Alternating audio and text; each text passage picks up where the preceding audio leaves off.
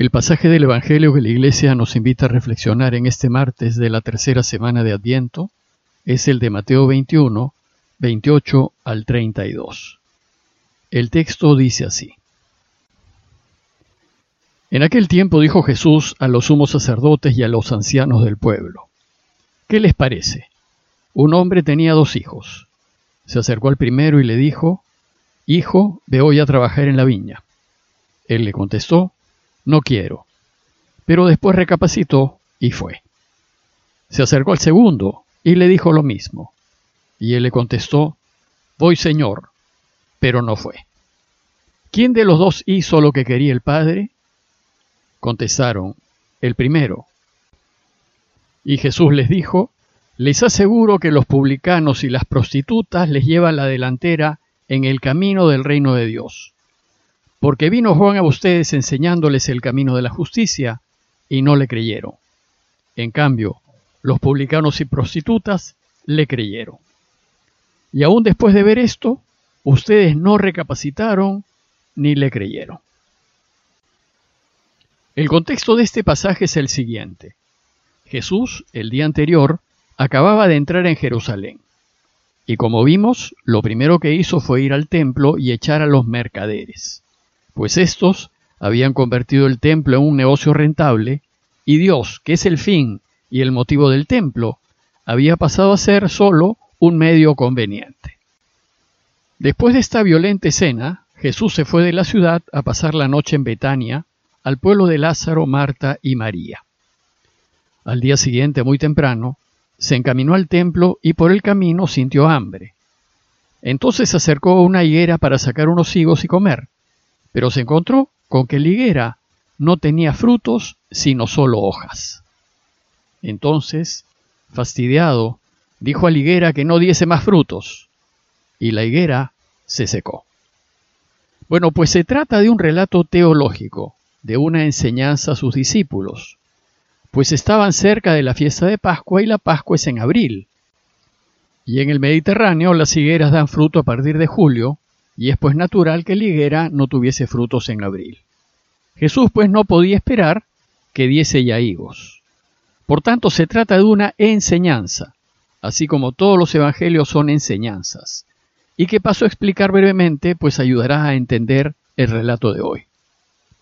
Resulta que la higuera simboliza a Israel, que no ha sido fiel a la alianza con Dios y no ha dado frutos. El rechazo de Jesús a la higuera es sólo un hecho simbólico que anuncia el abandono de Dios a Israel. Dios abandonará a su pueblo, pues éste no ha respondido a la alianza hecha, y en consecuencia formará a un nuevo pueblo que sí responda a sus expectativas, y este nuevo pueblo será su iglesia. Inmediatamente después de la enseñanza de la higuera, Jesús llegó al templo, y a su llegada las autoridades religiosas de Israel le preguntaron por su autoridad. Este es el relato que comentamos el día de ayer. Luego de afirmar su autoridad y desenmascarar la autoridad pretendida de las autoridades religiosas, viene el relato que les leí al inicio, y es el de los dos hermanos a quienes su padre les pide que vayan a trabajar a su viña. Bueno, pues en este relato Jesús busca ahondar en la enseñanza simbólica de higuera, a fin de mostrar el alcance y las consecuencias de que lo rechacen. Veamos pues más en detalle el relato, pues es la continuación de las discusiones acerca de su autoridad. El texto empieza diciéndonos que dijo Jesús a los sumos sacerdotes y a los ancianos del pueblo, es decir, a los mismos que habían cuestionado su autoridad, Jesús les cuenta una parábola. ¿Qué les parece? dice el texto. Un hombre tenía dos hijos. Aquí el primer hijo representa a los paganos y pecadores, aquellos que desconocen al verdadero Dios y que no respetan su voluntad. Y el segundo hijo representa al pueblo de Israel, un pueblo querido por Dios, con quien hizo una alianza, y por medio de esta alianza el pueblo le prometió tenerlo a él como su único Dios, y hacer su voluntad en todo, es decir, a cumplir la ley de Moisés. Y a cambio, Dios le prometió tenerlo como el pueblo de su predilección y hacerlo feliz. A esta primera alianza nosotros la conocemos como el primer testamento o el antiguo testamento. Según la parábola, el padre se acercó al primer hijo y le dijo, Hijo, ve hoy a trabajar en la viña. Y él le contestó, No quiero. Pero después recapacitó y fue. Este primer hermano, que representa, como dijimos, a los paganos y pecadores, le dice que no y después va. El padre que representa a Dios se acercó a paganos y publicanos y pecadores y les pidió que vivan según su voluntad. Pero estos en principio lo rechazaron. Sin embargo, después entraron en razón e hicieron su voluntad y vivieron como Dios quería. Después se acercó al segundo hijo, que como dijimos representa al pueblo de Israel, y le dijo lo mismo. E Israel le contestó, Voy Señor, pero no fue. Israel ya tenía una alianza con Dios, ya se había comprometido con Él y ya había aceptado guardar sus mandamientos y vivir según su voluntad. Pero a la hora de la verdad, simplemente no vivió como Dios quería y no hizo su voluntad. Jesús entonces concluye la parábola preguntando, ¿quién de los dos hijos hizo lo que el padre quería? Ellos, las autoridades del pueblo a quienes se estaba dirigiendo, le contestaron, el primero. Sus propios detractores reconocen que de lo que se trata no es de decir, sino de hacer. No se trata de formas, sino de fondo. No se trata de palabras, sino de hechos. Lo que realmente nos revela lo que somos no es lo que decimos o aparentamos ser, sino lo que hacemos, la manera como vivimos cada día la vida. Lo cierto es que nuestra relación con Dios nos la jugamos en el hacer.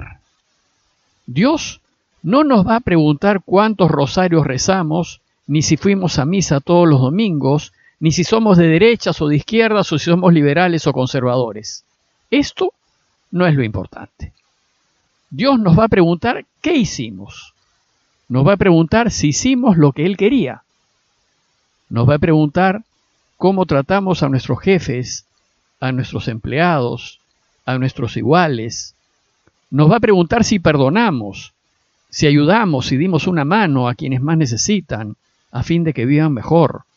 Nos va a preguntar si defendimos siempre la verdad y si nos pusimos siempre del lado de la justicia. Nos va a preguntar si defendimos la vida, o más bien apoyamos la pena de muerte, la eutanasia y el aborto. Es decir, lo importante, aquello en lo que nos jugamos la vida, es si hemos hecho o no hemos hecho lo que Dios quería. Entonces Jesús concluye su enseñanza diciéndole a los sumos sacerdotes y a los ancianos del pueblo que lo cuestionaban, les aseguro que los publicanos y las prostitutas les llevan la delantera en el camino del reinado de Dios. Ellos son como el primer hijo, aquel que termina haciendo lo que el Padre quiere, y por tanto ellos son los que participarán del reinado de Dios.